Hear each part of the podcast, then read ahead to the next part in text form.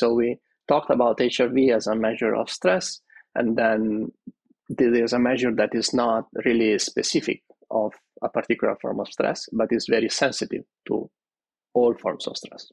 So that's why it can be useful because it gives us an idea of the response of the athlete um, to not only training but also other stressors that they might be experiencing. It could be intercontinental travel, it could be getting sick, it could be any sort of thing that impacts your ability to train and perform.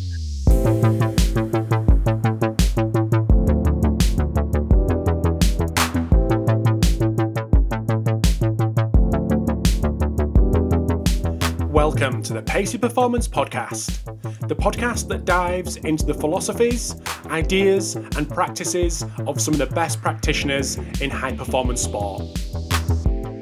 This episode of the Pace Pacey Performance Podcast has me speaking to Marco Altini.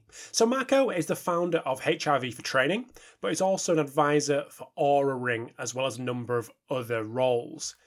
I asked Marco pretty early in this conversation if he was surprised at the lack of investment in HRV monitoring in team sports, given that he's had a product on the market for a number of years now? He said yes. So we dived into the reasons why HRV may not have been adopted by the team sport coach community or the team sport staff community as he thought. So, a really interesting take on HRV. We start off with what it is and the ba- run through the basics, but then we dive into its application and the breadth of its application. So, a really interesting episode talking about HRV. So, for anyone in individual sports or team sports, this will be a really interesting episode for you. Enjoy. This episode of the Pacey Performance Podcast is sponsored by TeamBuildr. TeamBuildr is a software for performance coaches around the world. The Powerhouse platform increases efficiency, saves paper, and can handle any type of programming. It's the perfect fit for professional and academy teams, performance institutes, schools, and universities. TeamBuildr is full of tools that help coaches' needs. Multiple max tracking methods, 16 plus reports, evaluation testing, and goal setting, just to name a few. Coaches also have access to consultations with TeamBuildr's in house sports scientist to help manage and analyse data. Head to teambuildr.com and sign up with promo code SPORTSMITH to start your 30 day free trial. And this episode is also sponsored by Hawkin Dynamics. Hawkin Dynamics is the world's first wireless force plate testing system. The Hawkin Dynamics system is built for coaches to test in the real world, not just in the lab. Capture reliable data on all your athletes in a matter of minutes and monitor their progress in the cloud from anywhere in the world. The Hawkin Dynamics force plates are wireless, portable, and trusted by teams at every level of sport. Integrating force plates into your athlete monitoring program has never been easier or more affordable. If you want to see the Hawkin Dynamics force plate system in action, head over to their website hawkindynamics.com to schedule a demo or follow them on Twitter at Hawkin Dynamics. Also sponsoring this episode is Fusion Sport. Smarterbase from Fusion Sport is the premier human performance optimization platform for elite sports teams and military organizations.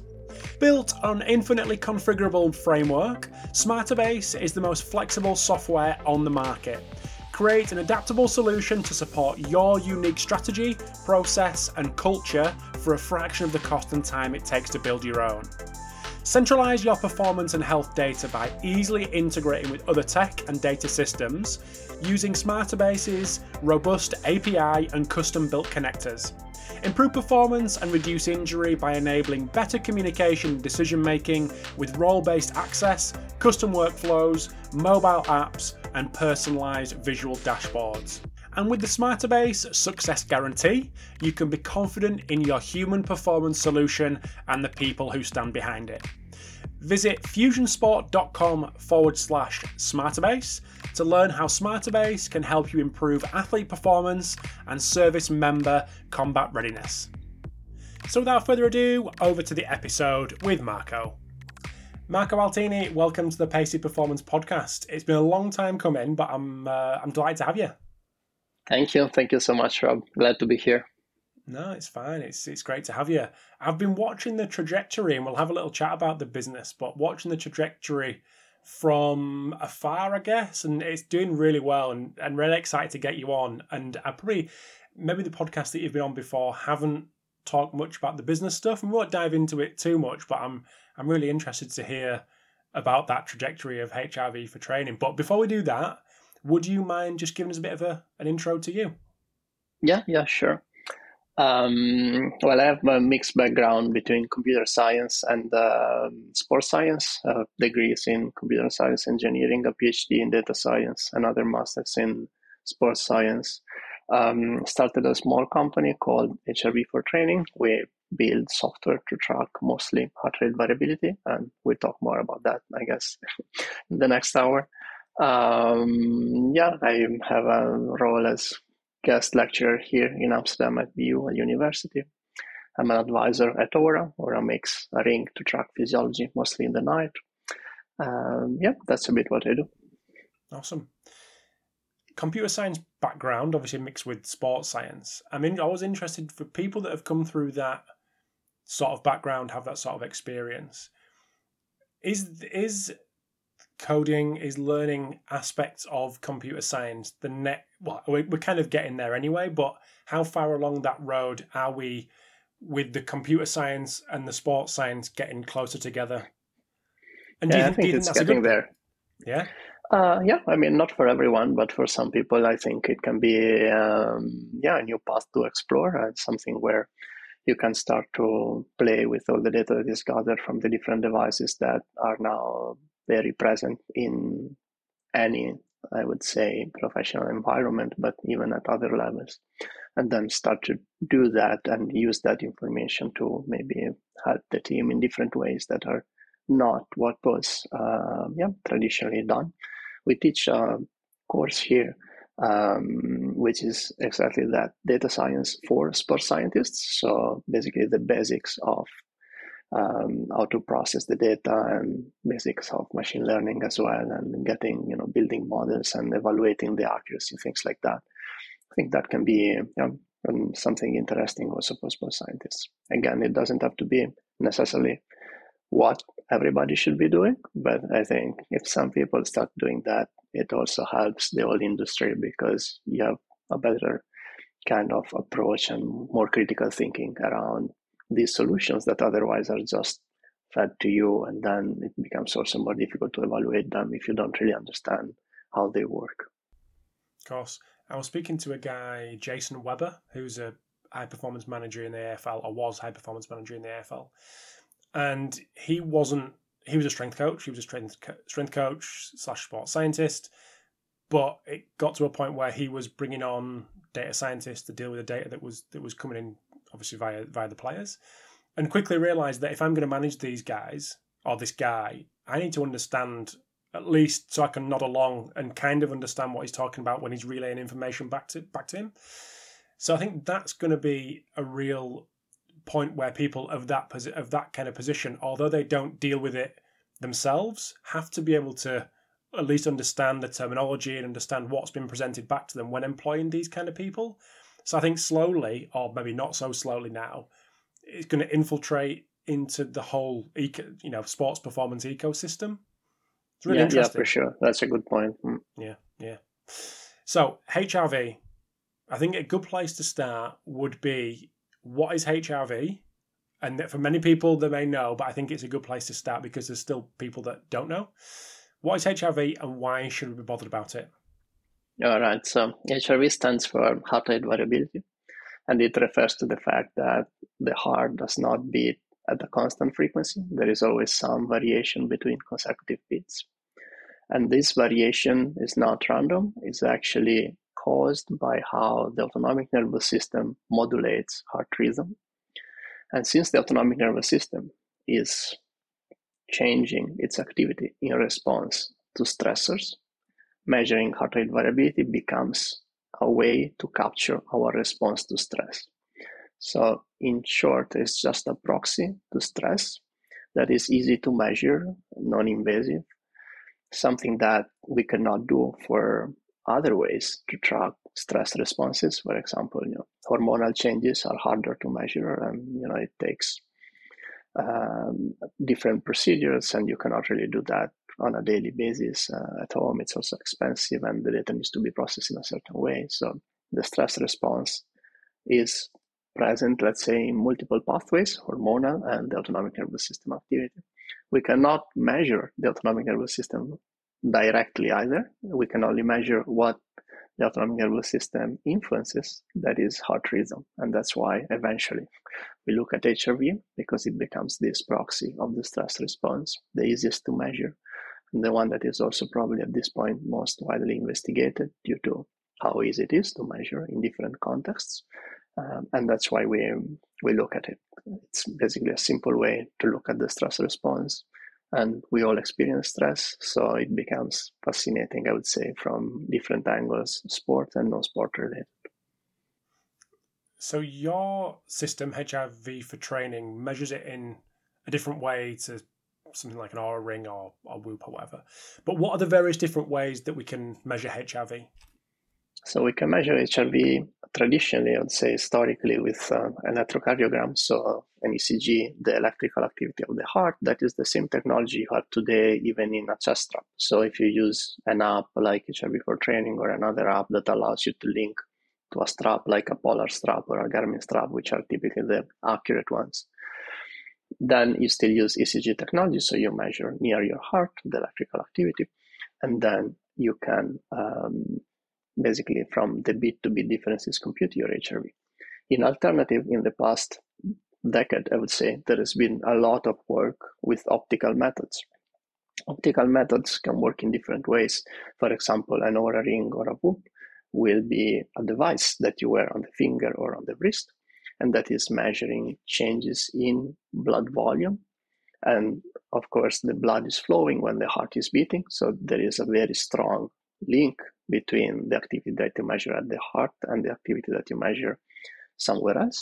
In HRV for training, we also measure at the finger. In that case, we use just the phone camera, so you don't need any sensor, but the technology is the same because instead of having a dedicated sensor that is flashing a light, um, like you see in, in the wearable side, you see the green light typically, or in the Oura Ring, you have an infrared light, so you really see it, but it's there.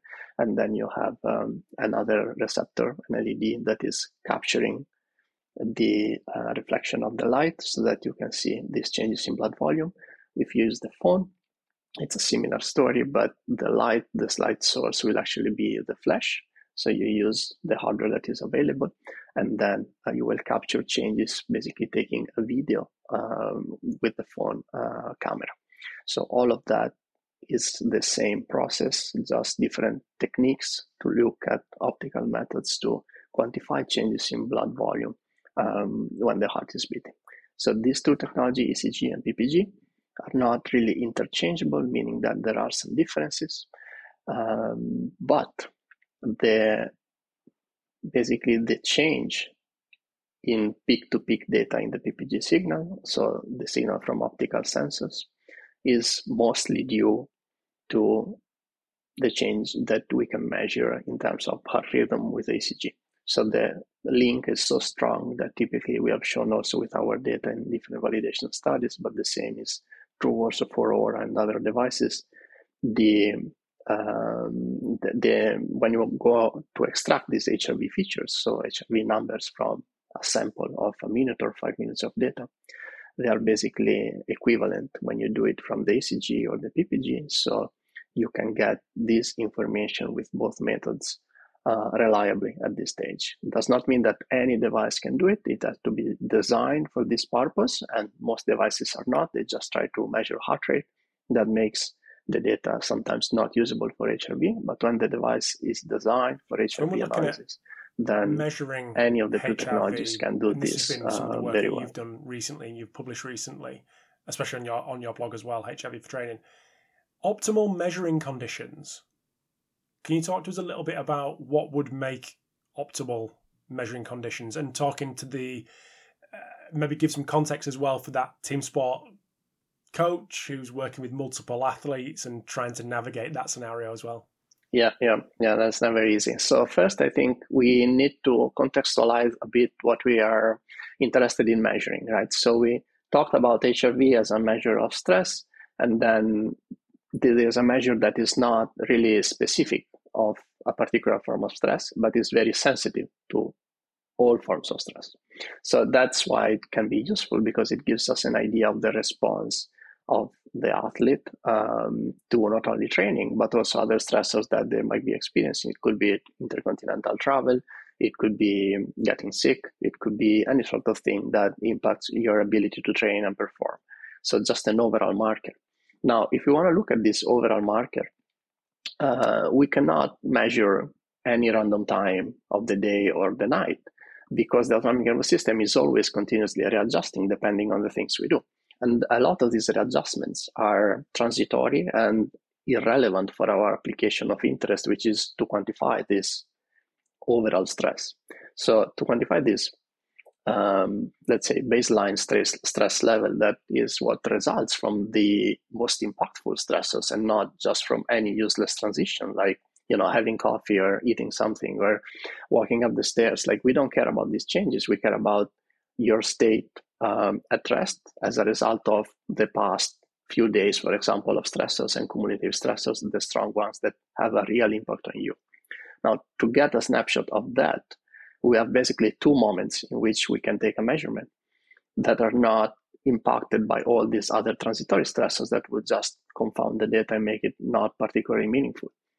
And these two moments would be either we measure during the entire night we measure first thing in the morning when you wake up. So if you measure first thing in the morning, I think we are used to do that also for other parameters, sometimes maybe even just body weight or blood pressure or whatever it is. It's a standard condition that you can try to reproduce every day. You do that before having breakfast or having coffee or exercising. So before all of these stressors have transitory impact on your physiology. As soon as you wake up, you take your device or your phone and you take your measurement, and that is a reliable snapshot of your resting physiology.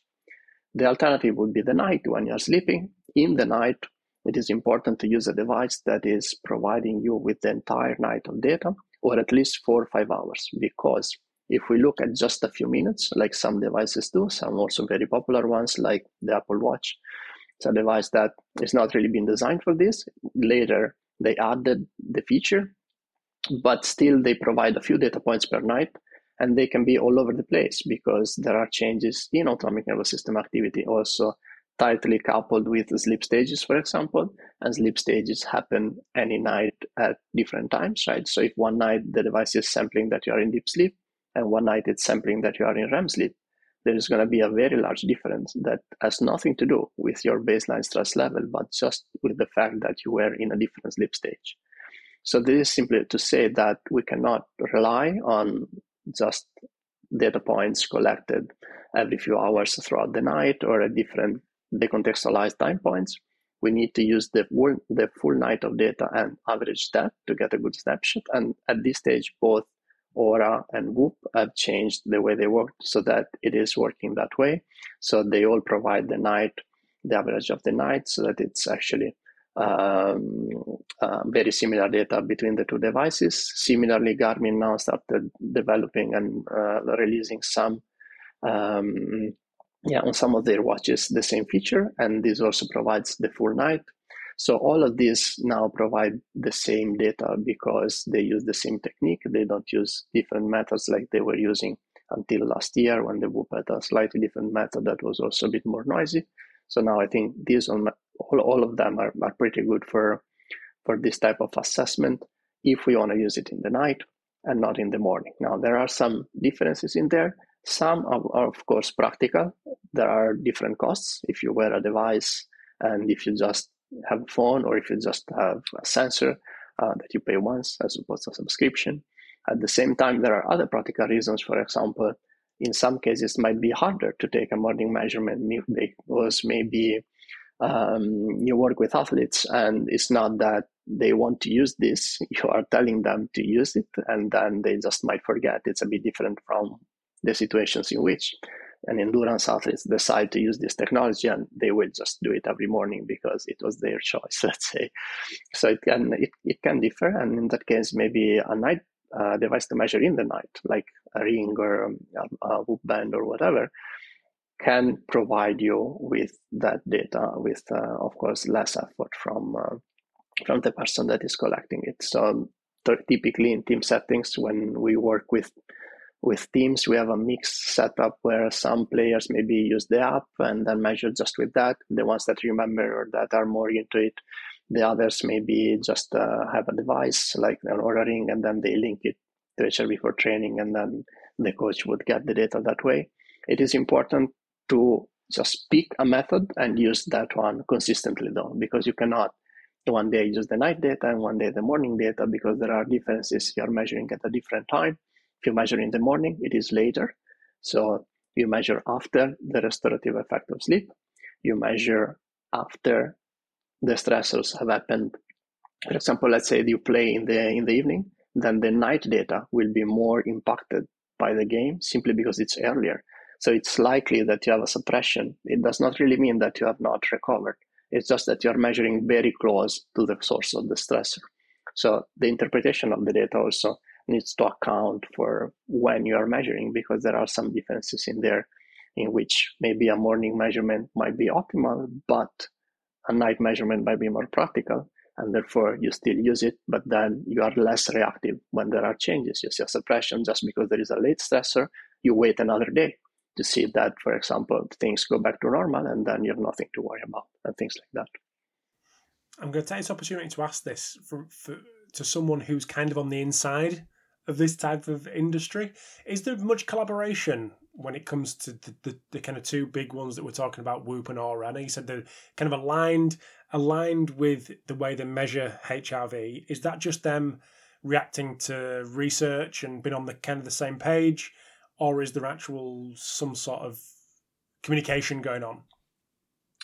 I think that it's simply um, it was inevitable to the fact that not doing it this way it would be incorrect both physiologically and technologically so not using the full night is physiologically wrong because there is a change during the night due to the circadian rhythm and due to sleep stages so autonomic nervous okay we are unconscious and you think okay it's a best moment to measure because i'm sleeping but while you're unconscious, the autonomic nervous system is very active. So as I was saying earlier, if you just use a few minutes, then it's gonna just be very noisy data. So I think that Whoop tried something differently. Maybe they generally thought that that was a good idea to just use five minutes uh, of deep sleep. That was what they were doing before. And then um, it was clear from the evidence and also research studies that had looked at that that they were really off. Like they were missing this moment. And even if you are accurately detecting it um, they are still just looking at five minutes. Then the other problem is that the, the technology just cannot detect sleep stages accurately. Right we can measure heart rate and hrv uh, but sleep stages are estimated by autonomic nervous system activity again. So changes in hrv changes in temperature movement a bit we try to come up with sleep stages and the accuracy is not too bad, but it's also not great, right? There are obvious limitations there to the point that when you isolate five minutes, you cannot be certain that that is a certain sleep stage, right? It is maybe more likely that it is a certain sleep stage and not another one, that you cannot be certain. So, due to all these limitations in, I think, how the physiology works and the technology that we use, it was not possible to just use an approach that is not averaging the whole night so eventually, I think the field converged towards that. that um, yeah, I don't think there is much, uh, probably much conversation going on, but still, uh, regardless, I think uh, it's very good for the industry that we arrived at this stage. And you can see this also in how the data is interpreted. Then it differs greatly, and maybe later we can talk about that because I think it's really important when people use these tools. Um, one thing is to talk about the raw data and the HRV that is being measured and to say that that is accurate.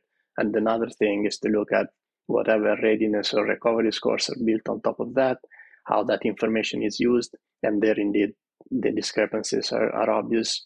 I think um, a good way to look at this at wearables in general is to look at these metrics and seeing which ones they agree and in which ones they don't.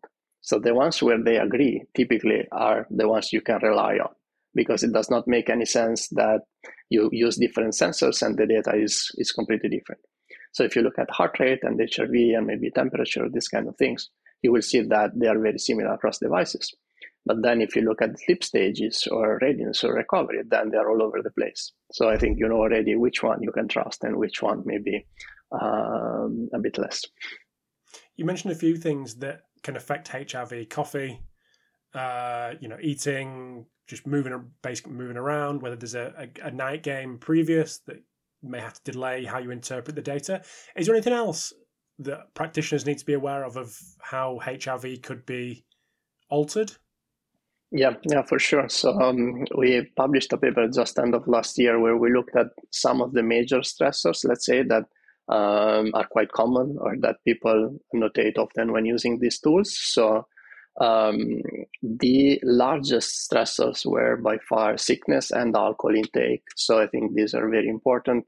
Um, well, sickness, hopefully we we we see it rarely, but at the same time, um, even just alcohol intake has a large effect on the data, which means that it's important that um, we take care of lifestyle as well, right? If we use these metrics, because otherwise uh, we see responses that have nothing to do with the stressors we care about, training or other things that we are trying to manage, uh, but it's just confounded by other lifestyle choices, let's say.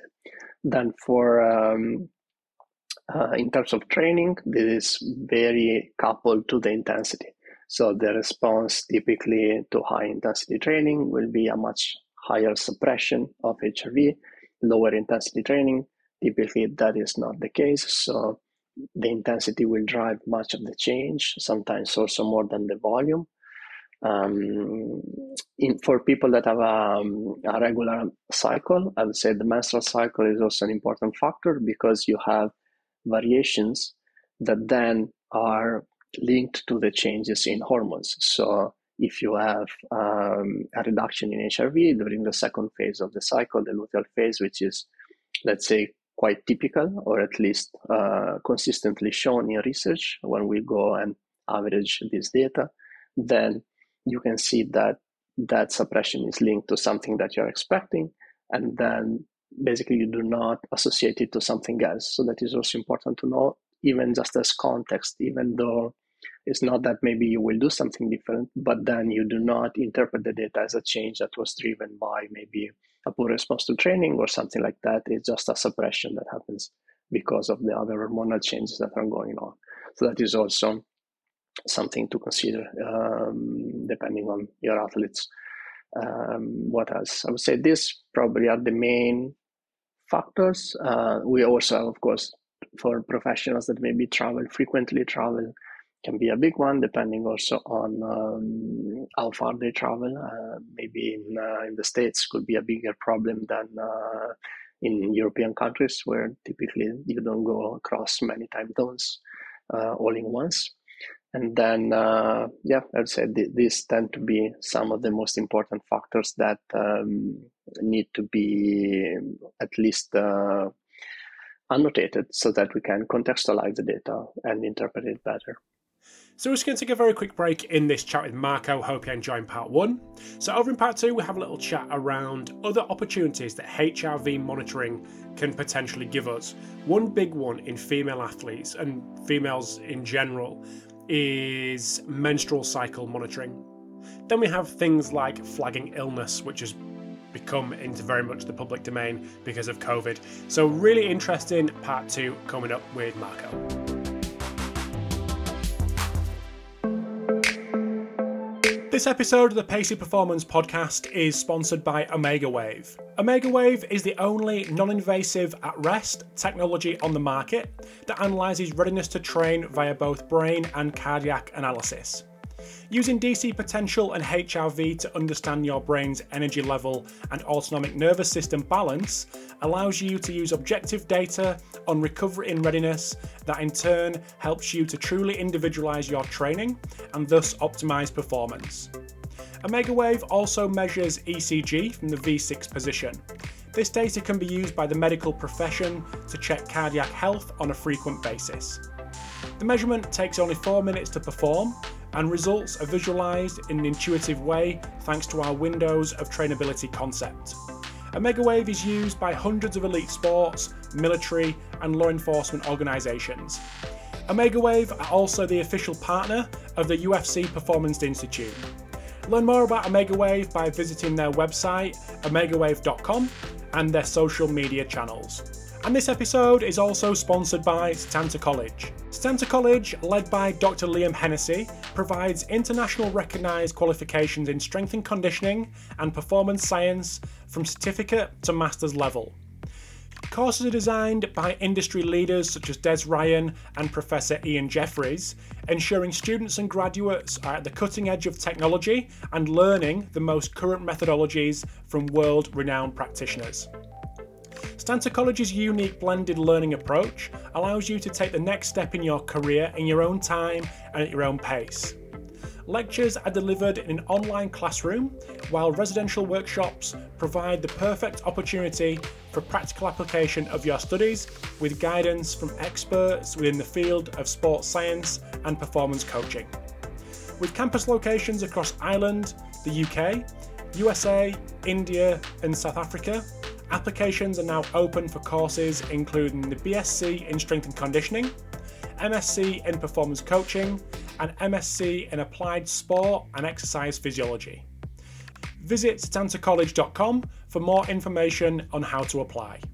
And now back to the episode with Marco.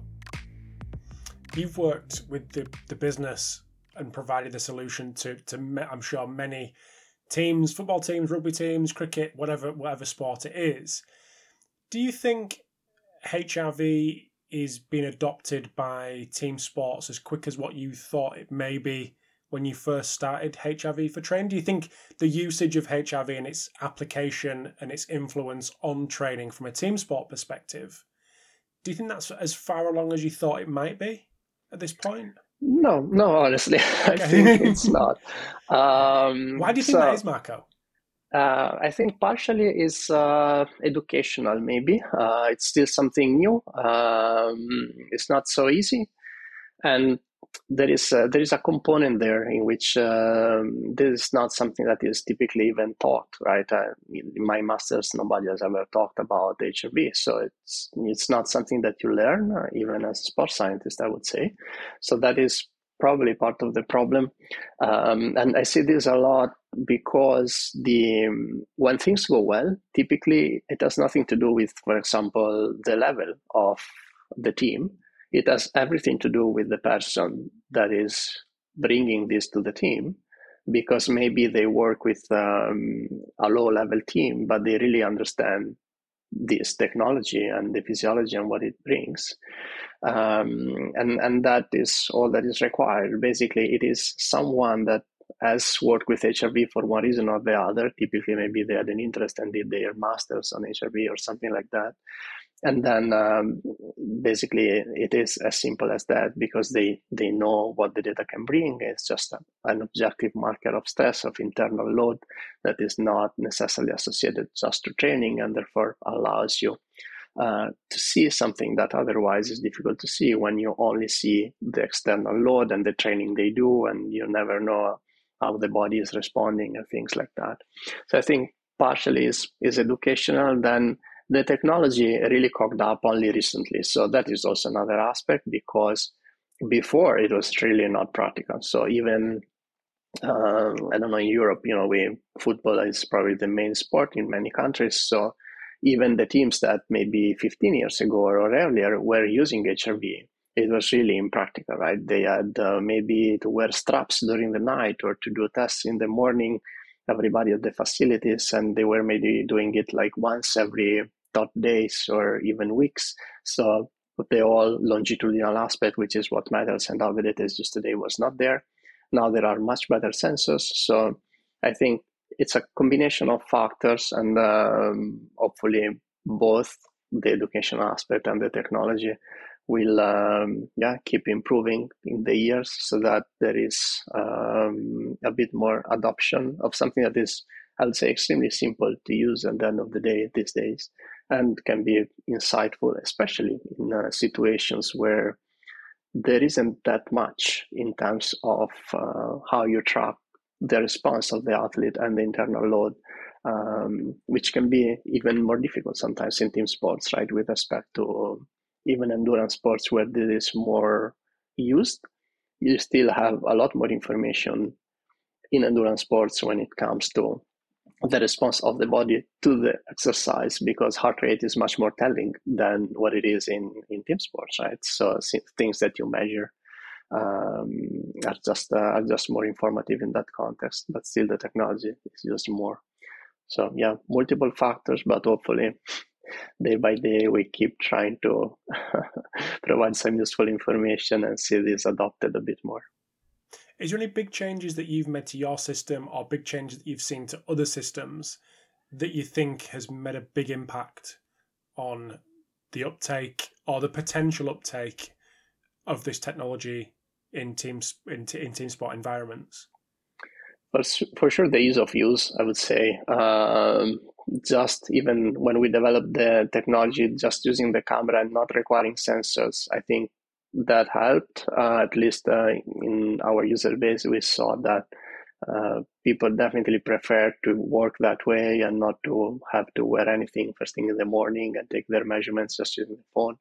And I think similarly, the, the new sensors that measure in the night also brought a good level of um, of innovation that can enable this kind of measurements in a much easier and unobtrusive way. So those things can help.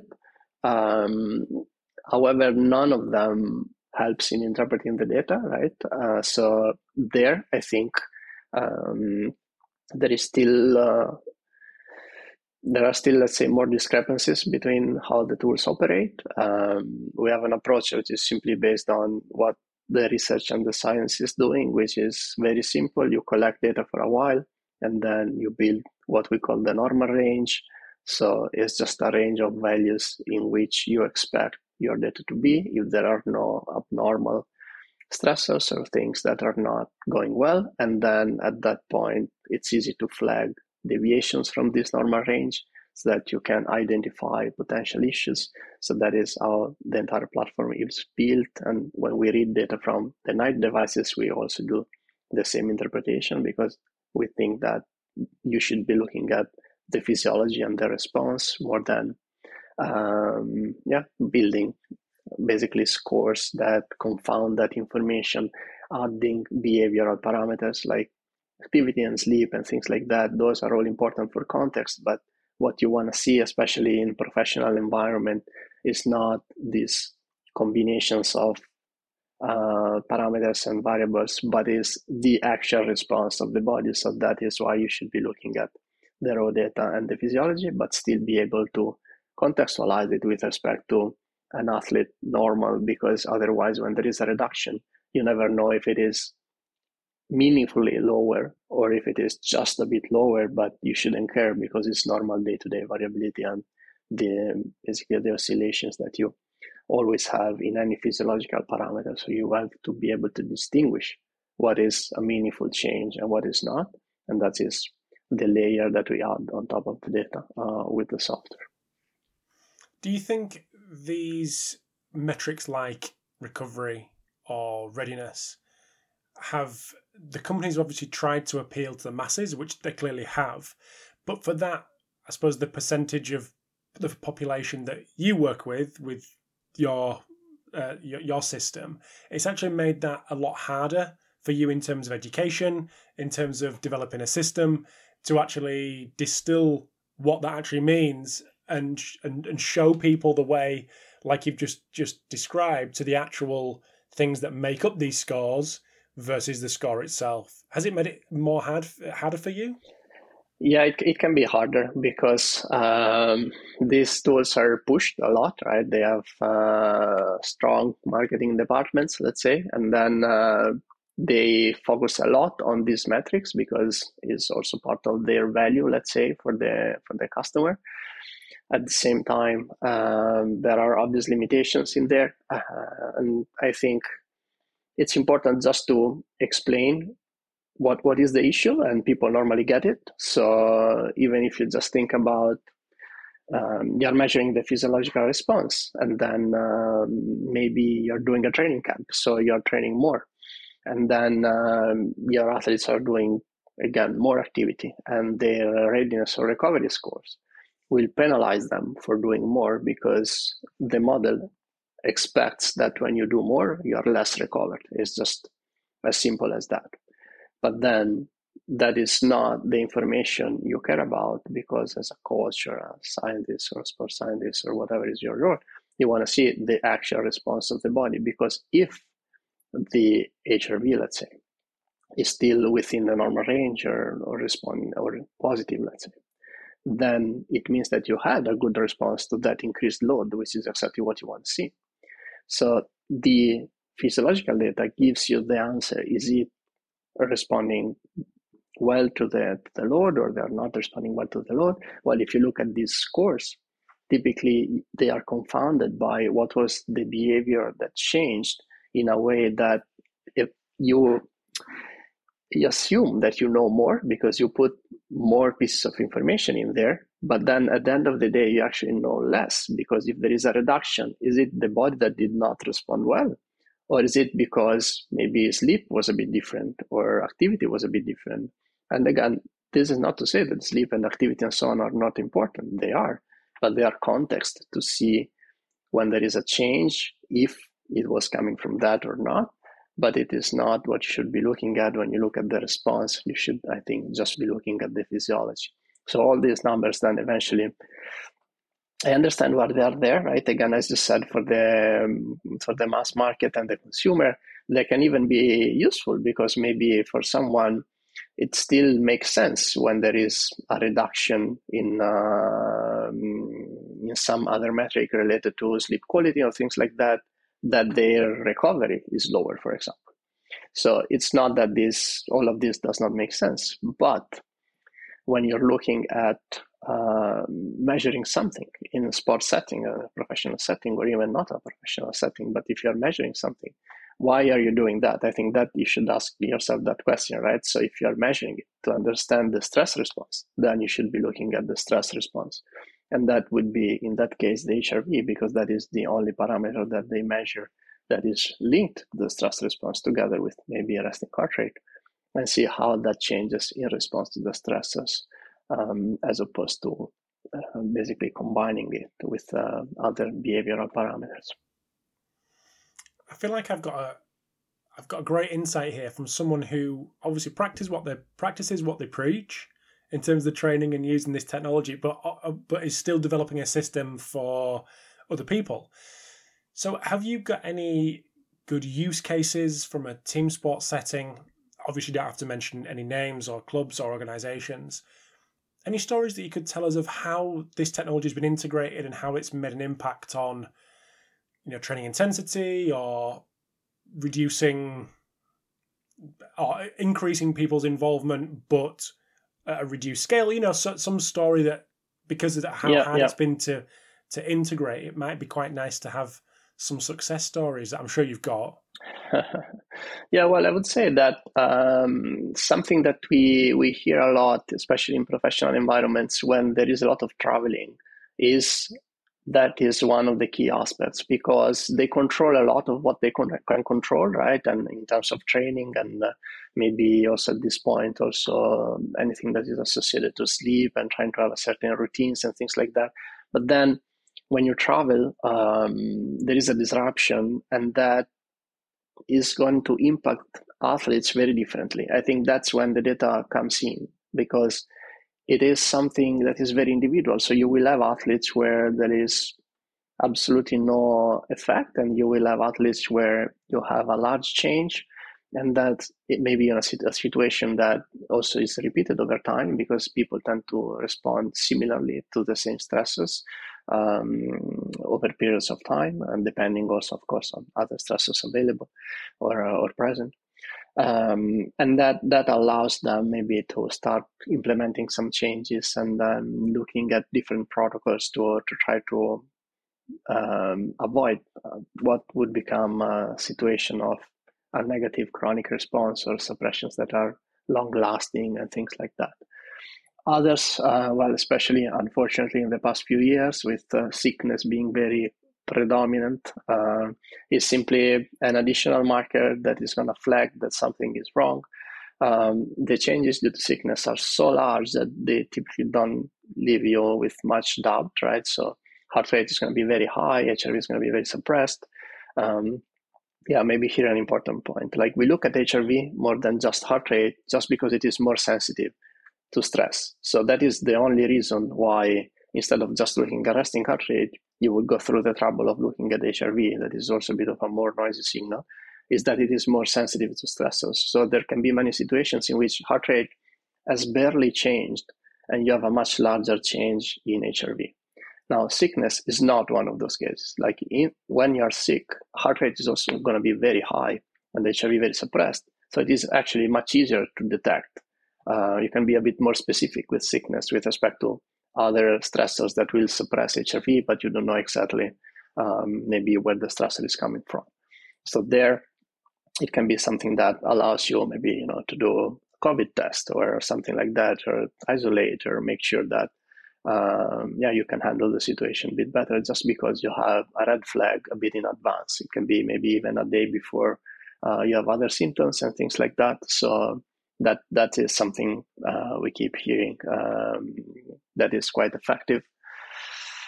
Yeah, I would say some of them, as you can see, the, the common theme seems to be like the unexpected stressor or unplanned stressor or uh, the response that you know even travel maybe it's not unexpected but still um, it's a type of stressor that maybe you don't normally account for because you think about training and everything and then you have some people that respond worse to that.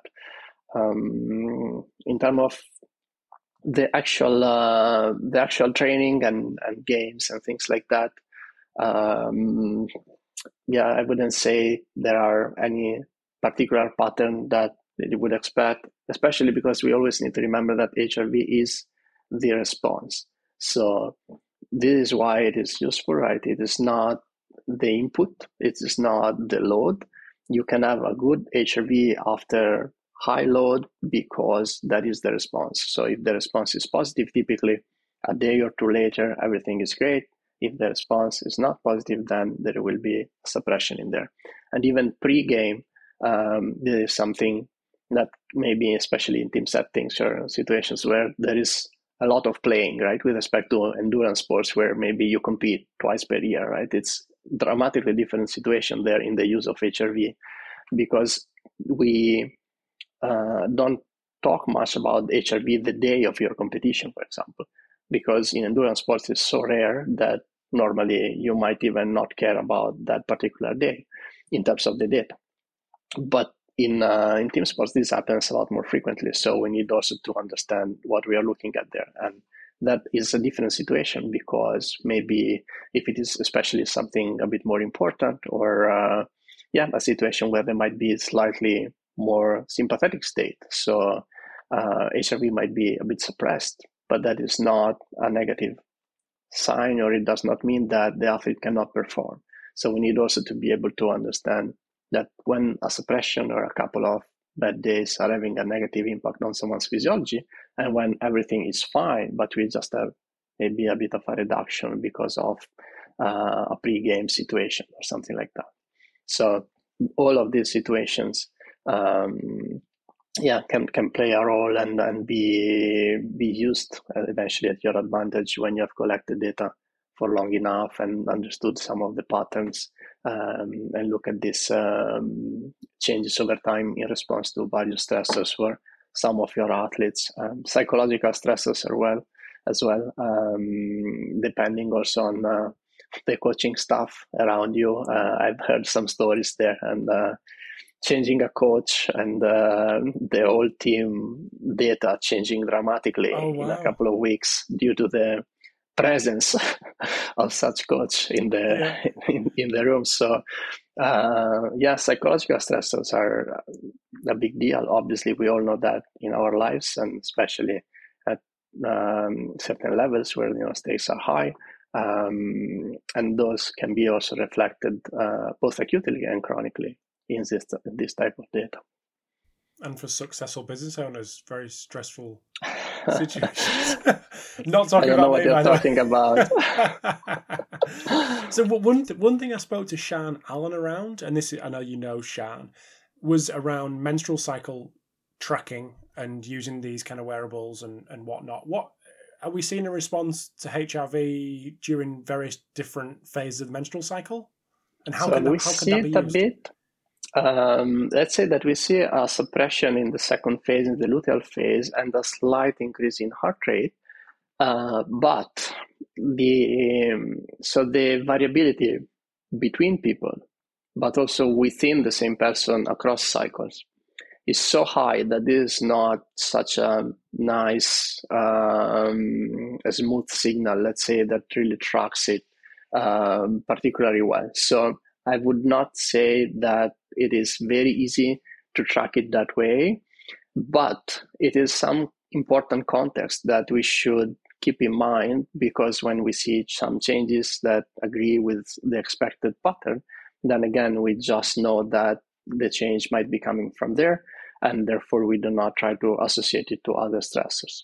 Now, if using certain wearables that can track also temperature, that would be a much easier way to keep track uh, of the cycle simply because the change in temperature is uh, yeah is basically a perfect match almost with the change um, that you see across the phases. So it is much easier to track it that way.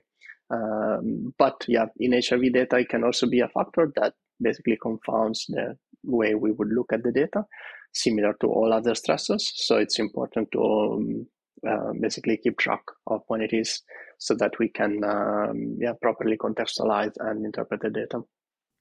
I know you mentioned around look at the normal range, which is obviously something you do at HRV for, in HRV for training. But the, the big question is, when should coaches take action on the data? Is it solely looking at that normal range, or is there some? Is it deeper than that? Any any explanation would be to help coach would be great. Yeah, yeah, that's a great question. Um, so how do we use this data, right? So I would say first thing first is to just collect data for several weeks. So do not even think about doing anything for several weeks. If you really have time and you are implementing this way ahead and maybe just to observe the data first, I think that is even better. Uh, just a couple of months, so you start looking also at how things change in response to different stressors in your particular environment when you actually want to use the data to make some changes and not only observe these uh, variations, I think uh, here is also where the research has changed a bit approach over the years. So initially it would be very reactive, meaning that there is a suppression. So we do something. We um, we change training intensity for today, for example. We try to scale it down so that we do not stress the body too much. Now this was done at the beginning. Right now we do not act in that way anymore. It's not so reactive. We wait for what we call baseline changes. The baseline is simply a weekly moving average. So it's just the weekly value with respect to the normal range. Now, the normal range would be, for example, something between a month and two. So if I use, let's say, two months of your data to determine what is your normal, then on a given day, if I have a suppressed score, I can see that it's below your normal and I know that there is suppression. But then I could also say, okay, there's suppression, but how do you feel, right? We combine the information. It's not just about the data. Obviously, we also need to look at how the athlete feels and include other types of information. So, say the athlete feels great and there is suppression, then we do not have such a reactive approach. We do not change anything. And then we wait for the second day. Second day, everything bounces back to normal. Great. So we haven't done anything and everything has, has responded positive. Now, if we still have another suppression, then the baseline, also the seven days moving average, will start to go down. Because when we have two or three, basically the this moving average will start to go below the normal range as well. And then we have a more chronic form of stress, we could say. It still is a couple of days, but it's not just one data point anymore. It's repeatedly uh, poor response. So that is, I think, a good time to start um, trying to find um, a reason for that change and then implement some changes, even sometimes regardless of the reason. Um, again, manipulating load or trying to give priority to other forms of recovery, um, sleep or whatever was neglected, and anything like that that could um, bring things back in the normal range. So I would say do not necessarily act on any single suppression, because there is just normal variability and sometimes there can be a suppression that is difficult to, to explain. If we measure in the night, it can be literally anything. It could even just be a heavy dinner and then you have a suppression for a couple of hours through the night. Uh, in the morning is more unlikely, but still there will be suppression sometimes where maybe I don't know there was just something that was really stressing you out when you woke up and you were thinking about, and there is always variations. So let's try not to be too reactive and then look at changes in the in the seven days moving average with respect to your normal range. When that is going down, I think it's a strong signal that something is off. Now, there's always a difference between uh, the studies that are also using this approach and real life again. So, if you have a, an acute suppression and you're feeling very poorly, then maybe something is off. So, you don't want to wait for like four days before you do something, right? So, maybe you're sick today. So, I think we always need to balance the two.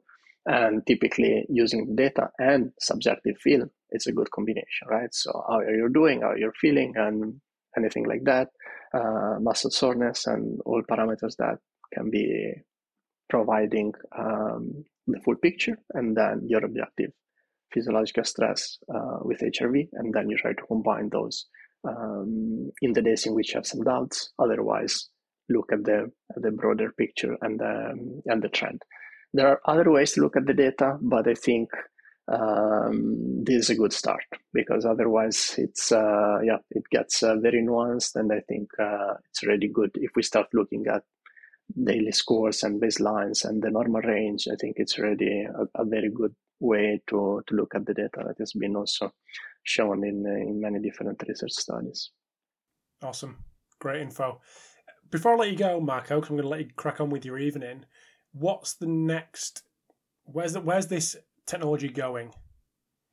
Is there Good question. okay. Um, so um, let's say that in the past decade, everything has changed a lot in terms of measuring, right? So sensing technology got a lot better. Um, it's easy to track HRV now with many different devices, and they finally even agree on the data they give you. So that is fantastic. we are actually measuring something then I think um, the now that it's easier to measure and these technologies are deployed at a much larger scale, both in the population but in also in teams, I think it starts to get more interesting to see how to act on the data and how to potentially influence the data. Right?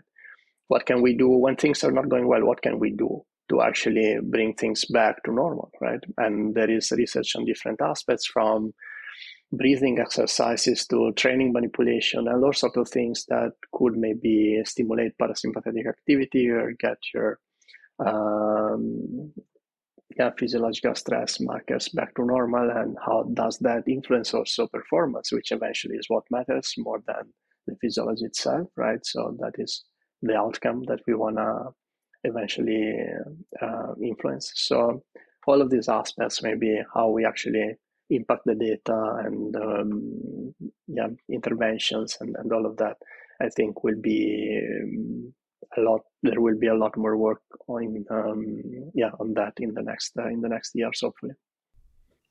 Superb. Well anyone that wants to know more about you your work the the product uh, hrv for training where's the best place for people to go marco uh, right now, Twitter maybe at Altini underscore Marco, and then websites is hrv4training.com, marcoaltini.com, and that's uh, yeah. I think all that you need to know about me. All covered, all covered. Perfect. Well, thank you very much. Really appreciate your time. Have a great evening, and look forward to uh, catching up soon. You too. Thanks, Rob. Bye. Thanks, Marco. Tuning in to episode 413 of the Pacey Performance Podcast. Big thanks to Marco for giving up his time and sharing his wisdom when it comes to heart rate variability. Also, big thanks to Hawkin Dynamics, Fusion Sport, Omegawave, Setanta College, and TeamBuildr for sponsoring this episode today. The podcast could not run its current form without these guys, so I always do appreciate their support. Big thanks to you for tuning in, and look forward to chatting to you next week.